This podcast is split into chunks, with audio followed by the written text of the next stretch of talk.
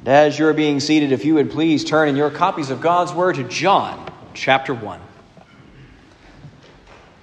John chapter 1.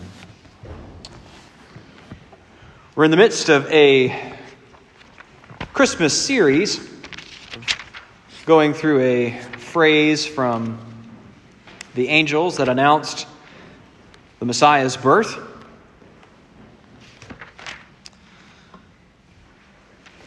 Gospel according to Christmas, as I've called it. The angel has said back in Luke, says, For unto you is born this day in the city of David a Savior, who is Christ the Lord. We're going to be focusing on that phrase, is born, and what that means. And one of the clearest passages that unpacks that is from John chapter 1, so where we'll be today. If you're following along in the Pew Bible, that's page 1053, if you'd like to follow along there. Listen carefully, because this is God's word for you. John writes In the beginning was the Word, and the Word was with God, and the Word was God. He was in the beginning with God. All things were made through him, and without him was not anything made that was made. In him was life, and the life was the light of men. The light shines in the darkness and the darkness has not overcome it. There was a man sent from God whose name was John. He came as a witness to bear witness about the light, that all might believe through him. He was not the light, but came to bear witness about the light. The true light, which gives light to everyone, was coming into the world. He was in the world, and the world was made through him, yet the world did not know him. He came to his own, and his own people did not receive him. But to all who did receive him, who believed in his name, he gave the right to become children of God, who were born not of blood, nor of the will of the flesh, nor of the will of man, but of God. And the Word became flesh and dwelt among us and we have seen his glory, glory as of the only Son from the Father, full of grace and truth. This is the word of the Lord. Thanks be to God for his word. Let's go to our God and ask his blessing one more time on our message today. Oh, Jesus, we thank you for this mystery that you have, un- that you have packaged for us here in your word. I ask that you would give us clarity into it.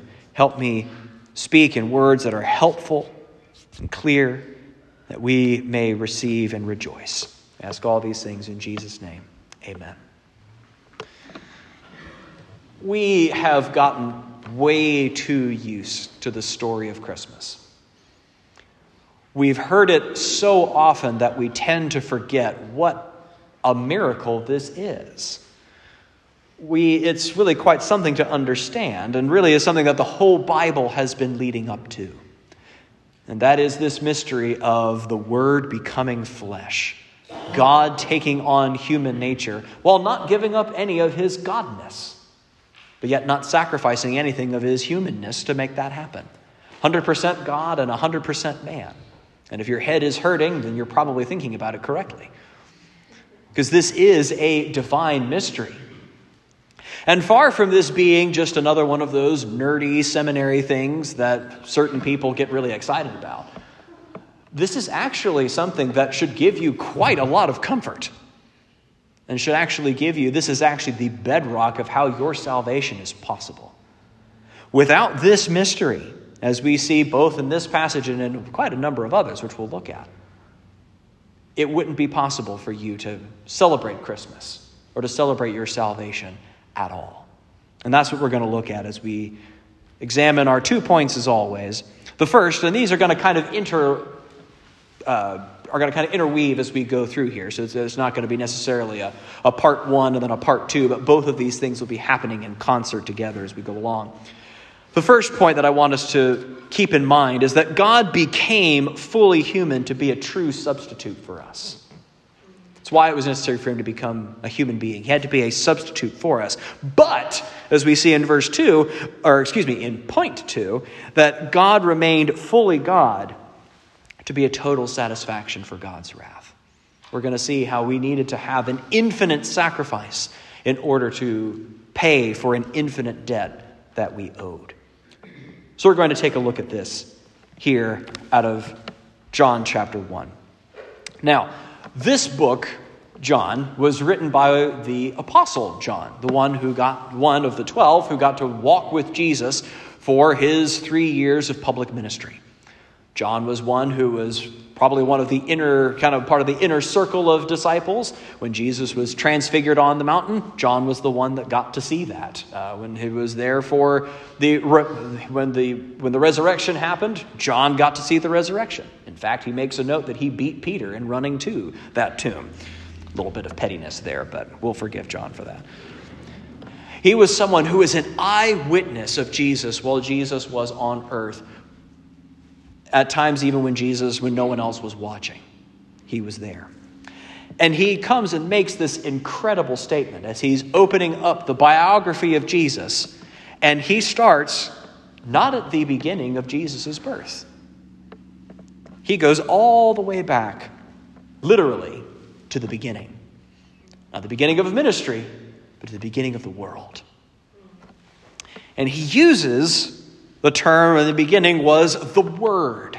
And as we'll find out later, the, the Word is tied to Jesus. That Jesus is the Word. That this is referring to him in that way.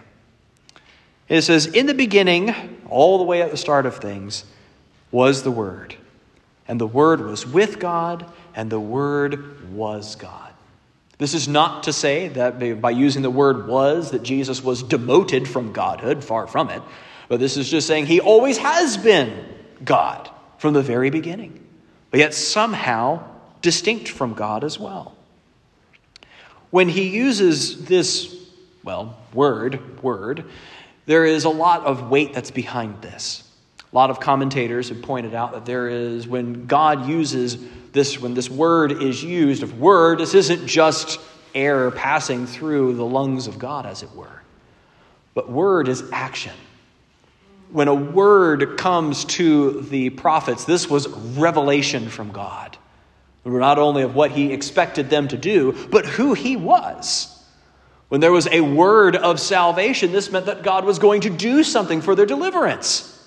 And there are passages that mark on, mark on those things. But now, we're getting in chapter 1 that the word is doing something far different now. This word is going to become flesh and dwell with us.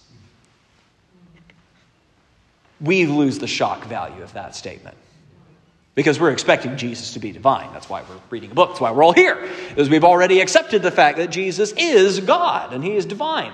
But can you imagine? I've been here for about three years.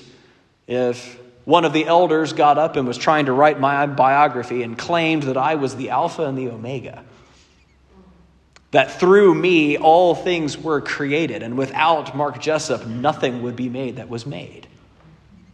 We laugh a little bit thinking about that because it just sounds absurd, because it is. I'm just a human being.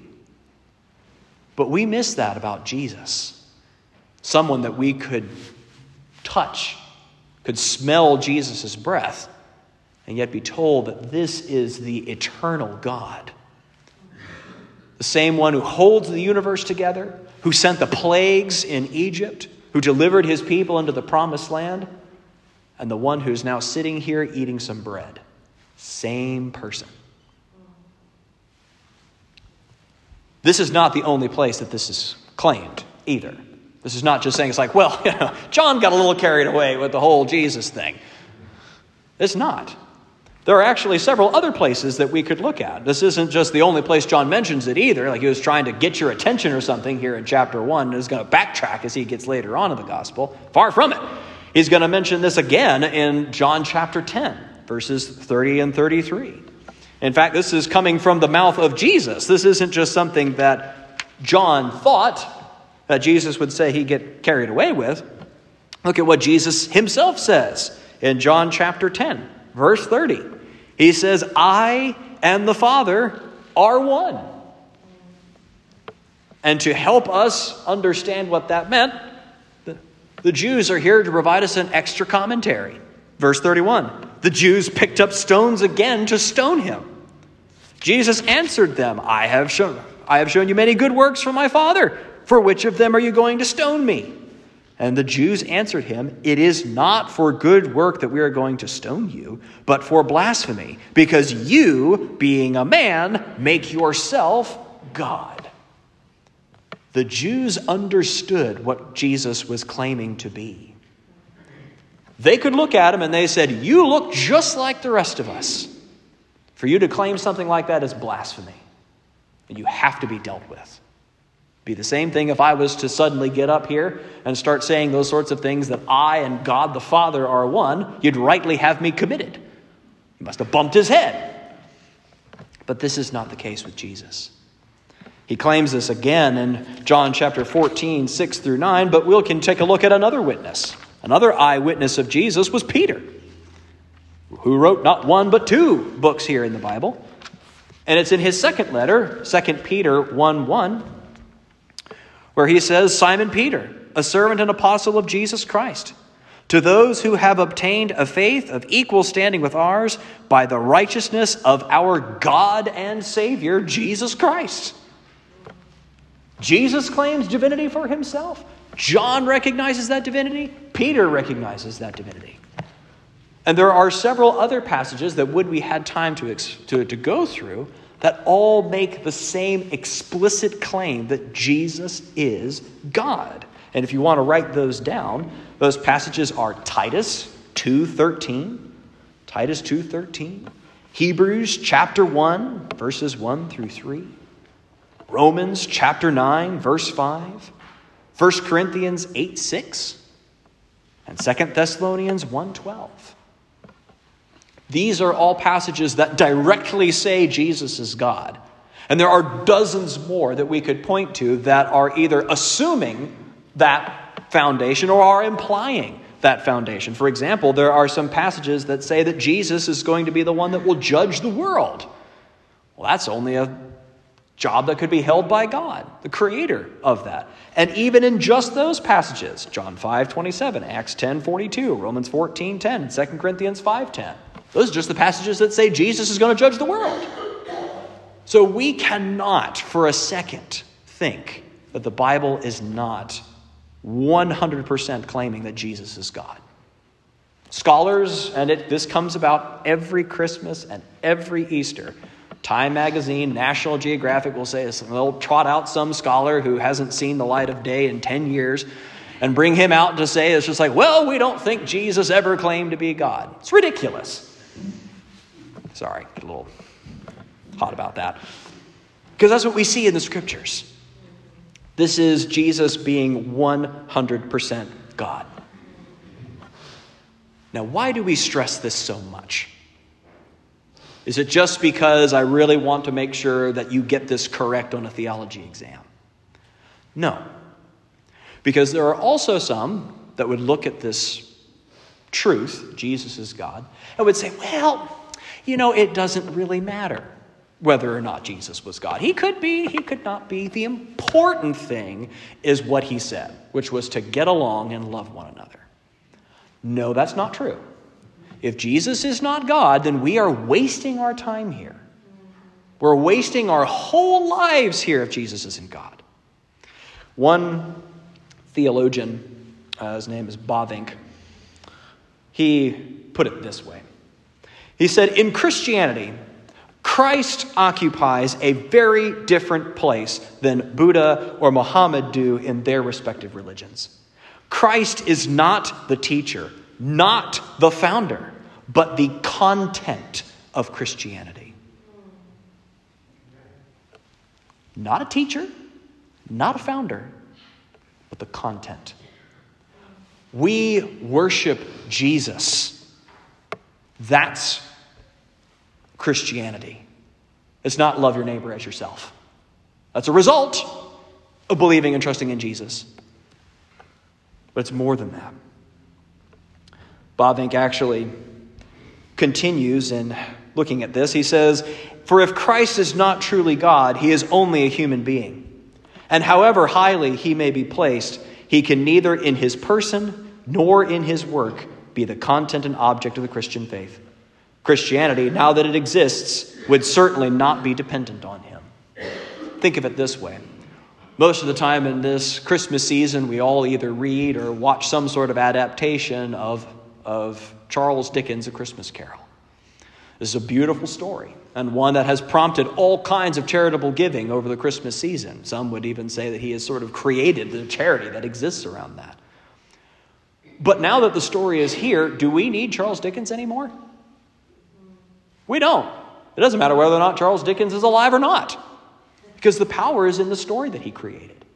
And you could say that about any book and story that has been made, whether it's Tolkien's Lord of the Rings or C.S. Lewis's Chronicles of Narnia. Once the pen is finished going across the paper, the author is no longer needed. But that's not the case with Jesus. We need more than words. We need more than an example. We need a Savior. That's why Jesus has to be God. If we try to say it's like, well, we'll just follow his words and that'll be just as good as anything. Can you imagine if you were on the third story of a burning building and there was a firefighter below the window saying, You have to jump and I'll catch you? And if you were to stand back from that window and look reflective and say, Hmm, what I think he's trying to say is to not hold too tightly to our possessions. I think he's trying to make a larger philosophical point about trusting the wider community as the fire licks your clothing. The way that you are saved by that firefighter is not by trusting in his words, but trusting him. And y'all, we're in a far more dangerous situation than a third story building on fire.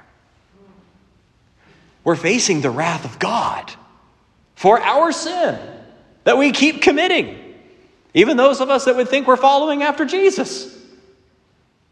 We need a Savior. And who can save us from God except God Himself? The enemy that we're fighting is not ourselves. The thing that we need to be rescued from is not our own lack of self esteem. The thing that we are needing rescue from is God's own wrath. So we need God to do that. But how does He do it? How does God save from wrath? Well, that's what we're getting to back in John, there in verse 14. That He becomes flesh. Now, this is important for us to think about because this, this is a very difficult concept to grasp. So, we'll try to think of a lot of different ways that we can try to explain it to sound simple.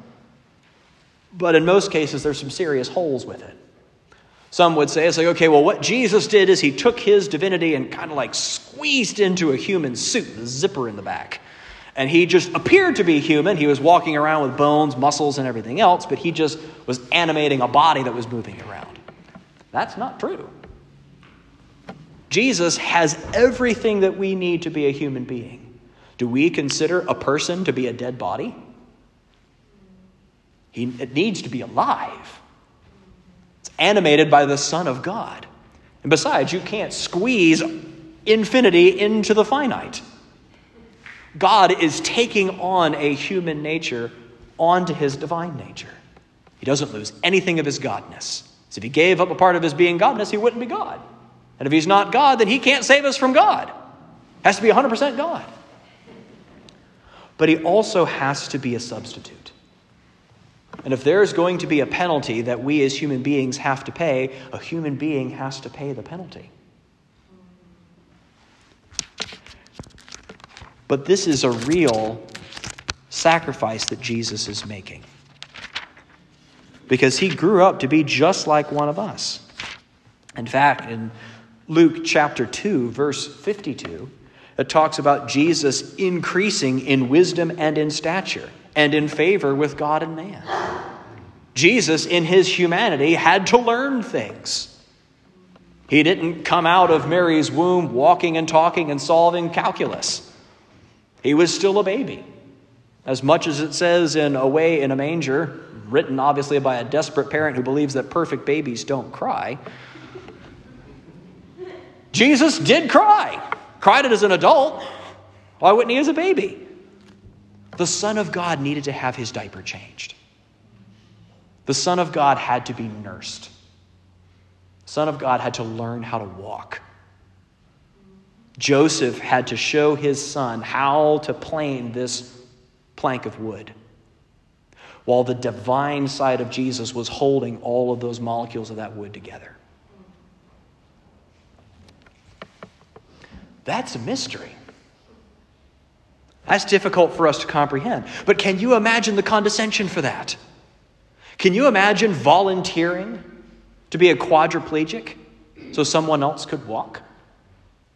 And giving up all of your mobility and be totally dependent on someone else?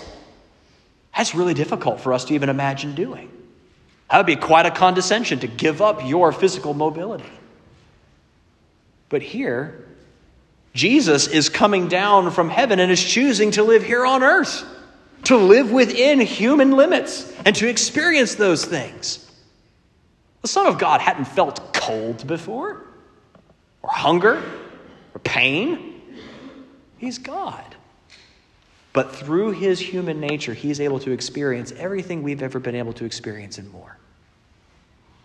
He knows what it's like to be betrayed by close friends. He knows what it's like to have to get up every morning and go to work. He knows what it's like to deal with family members that don't believe him. Jesus has gone through all of that. But never once was he self serving with it. Never once was he throwing a pity party but he always did, thought, and spoke what was right. And everything that he did, he did for the glory of God and the advancement of that mission. So he didn't use his divinity for party tricks or other supposed gospels that were written around this time that contain fanciful stories of how Jesus, you know, was playing in the mud and created a bird and when he was 12 or would uh, there was one story where Joseph cut a plank too short, so Jesus grew it and, uh, to try to, to help fix his father's mistake. The, John chapter 2 says his first miracle was at the wedding of Canaan. That's where his ministry began. So he grew up just like one of us, experienced it all. That's why sometimes Mary and Joseph had a hard time understanding this whole Messiah thing, because they knew him as their son perfectly obedient son, perfect at every stage of life and expectation what he could be what he could do at 0, 2, 12 and 20. But he grew up like we did. And the reason why is in Hebrews. You can turn there with me. Hebrews chapter 2, verses 14 through 18. says, Since therefore the children share in flesh and blood, he himself likewise partook of the same things, that through death he might destroy the one who has the power of death, that is, the devil, and deliver all those who through fear of death were subject to lifelong slavery. For surely it's not angels that he helps, but he helps the offspring of Abraham. Therefore, he had to be made like his brothers in every respect so that he might become a merciful and faithful high priest in the service of God, to make propitiation for the sins of the people. For because he himself has suffered when tempted, he is able to help those who are being tempted. You hear what Hebrews is saying here? We owed a debt to God. We needed to pay a penalty, but we couldn't possibly. So Jesus became everything that we were, except without sin. Jesus never sinned, didn't have a sin nature. But what he had was a perfect human life that he lived on our behalf. And now we can claim that life because it's a human life that he lived. Temptations that he had to resist, but yet always did it without sin. And then what's amazing is that he, then the reason, the chief reason why he takes on this human nature is because God can't die. If God was to die, then the whole universe would just pop out of existence, all just fly apart. So God takes on a human nature so he can die through this human nature.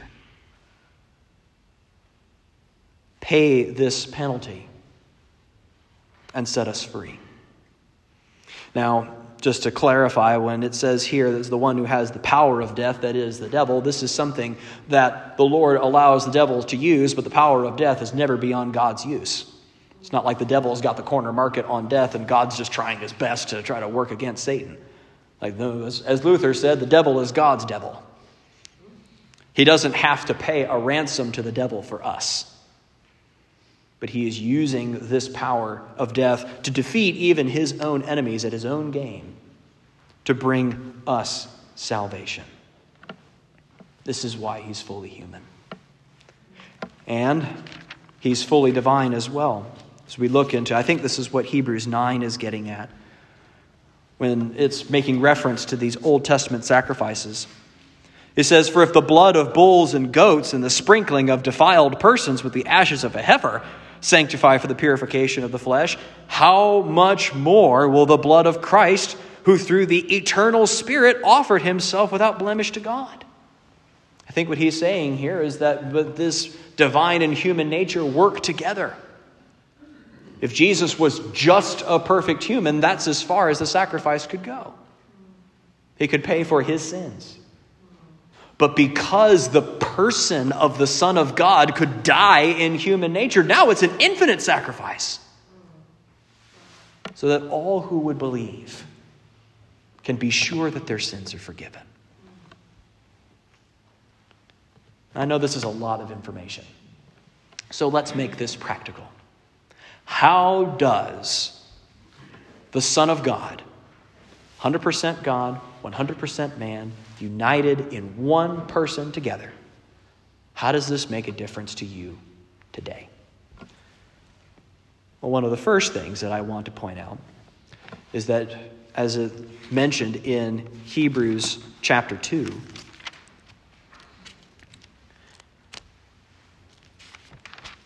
that what we have by him taking on flesh, that he becomes a merciful and faithful high priest.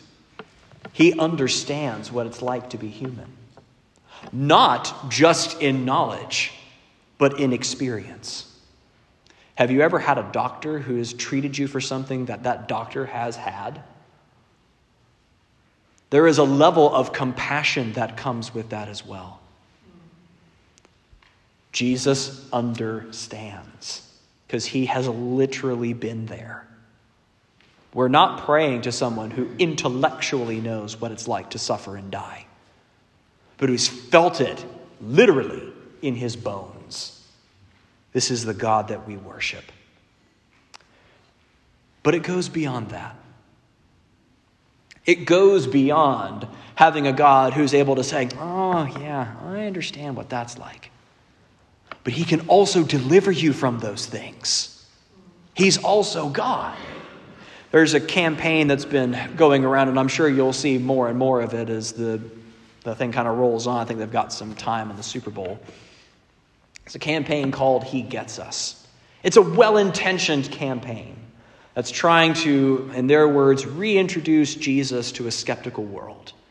And what they're emphasizing is how much Jesus understands our trials and tribulations. Jesus has felt pain. Jesus has felt abandonment. And they go a little too far on some things. It's like Jesus has felt anxiety. It's like, no, no, Jesus told us not to be anxious, but, you know, quibbles here and there. The thing that this misses is that Jesus does more than understand what you're going through, but he wants to use those things to transform you into something new. It isn't just putting his arm around you and going, There, there, I understand what this is like, and there's really no hope for you, so I can just sit here in your misery. But he offers more for you than that. He doesn't just get you, he transforms you. Because he is the Lord, because he is in control. And that's the next bit of practicality that I want us to understand from this passage, as I want you to understand from every passage, really, is that we need to submit to Him. This isn't just a teacher. He'd be a bad teacher by receiving worship if all he was was a man. We're not following an example, but we're surrendering to a Lord by repenting of our sin and putting our trust in him. We don't follow after Jesus like we follow after people on the social media, checking in on them when it's convenient and seeing if we like what they have to say. When we're following after Jesus, this is surrender to a king. The giving up of our own agenda to our lives at the feet of our Lord. That's just what we have to do. I think the next thing, maybe the final takeaway that I want us to learn from this passage, is that this should give you an enormous amount of comfort and security, assurance of your salvation. What more could God possibly do for you? What else? Needs to pay the penalty for your sin by dying in human flesh? Done. Well, we still sin. We need someone to live a perfect life. Check. Jesus was a baby and a man. And if you think, well, he was never an old man, he doesn't understand that. His body's 2,000 years old now. He understands. He's felt pain. But also, he's God. And if you find more comfort and more assurance of your salvation that you read two chapters of the Bible today than the Son of God dying for your sins, I don't think you grasp what Jesus has done for you. Maybe that's why it's so hard. Because we don't see the gift that He's given to us. There is no payment that He could offer more than that. The judge himself has walked off of the bench, gone to prison for you, and has said, You're free. So follow after me now. That's the story of your salvation. So follow after him. He's done the work, he's paid the penalty, he's lived the life. But more than that, one last thing. Do you know Jesus didn't give up that human nature either? He still got it. When he finished his walk in heaven, or walk on earth and ascended up into heaven, he didn't go, whew, glad that's done, and throw off the human nature. He stayed in it and still does today. So it mentions this in 1 Timothy 2 5. He says, For there is one God, and there is one mediator between God and man, the man, Christ Jesus. Who Hebrews 13 says is yes, the same yesterday, today, and forever. That he is still a human being. Why? Why would he hang on to that? Part of it, as some commentators had mentioned, is he's showing that the body is not a prison to get freed from, but it is a good thing that God has given to us and something that he uses and is a beautiful part of God's creation. But more than that, in Romans chapter 8, Romans chapter 8, verse 34, it says, Who is to condemn? Christ Jesus is the one who died. More than that, who was raised, who is at the right hand of God, who indeed is interceding for us. So, who shall separate us from the love of Christ? Shall tribulation or distress or persecution or famine or nakedness or danger or sword? As it is written, For your sake we are being killed all the day long. We are regarded as sheep to be slaughtered. No. In all these things we are more than conquerors through him who loved us. For I am sure that neither death, nor life, nor angels, nor rulers, nor things present, nor things to come, nor powers, nor height, nor depth, nor anything else in all creation will be able to separate us from the love of God in Christ Jesus our Lord. Why? Because Jesus is continuing to pray for you now. He is the go between between man and God by being man and God. That's the gift of incarnation, people. That's Christmas.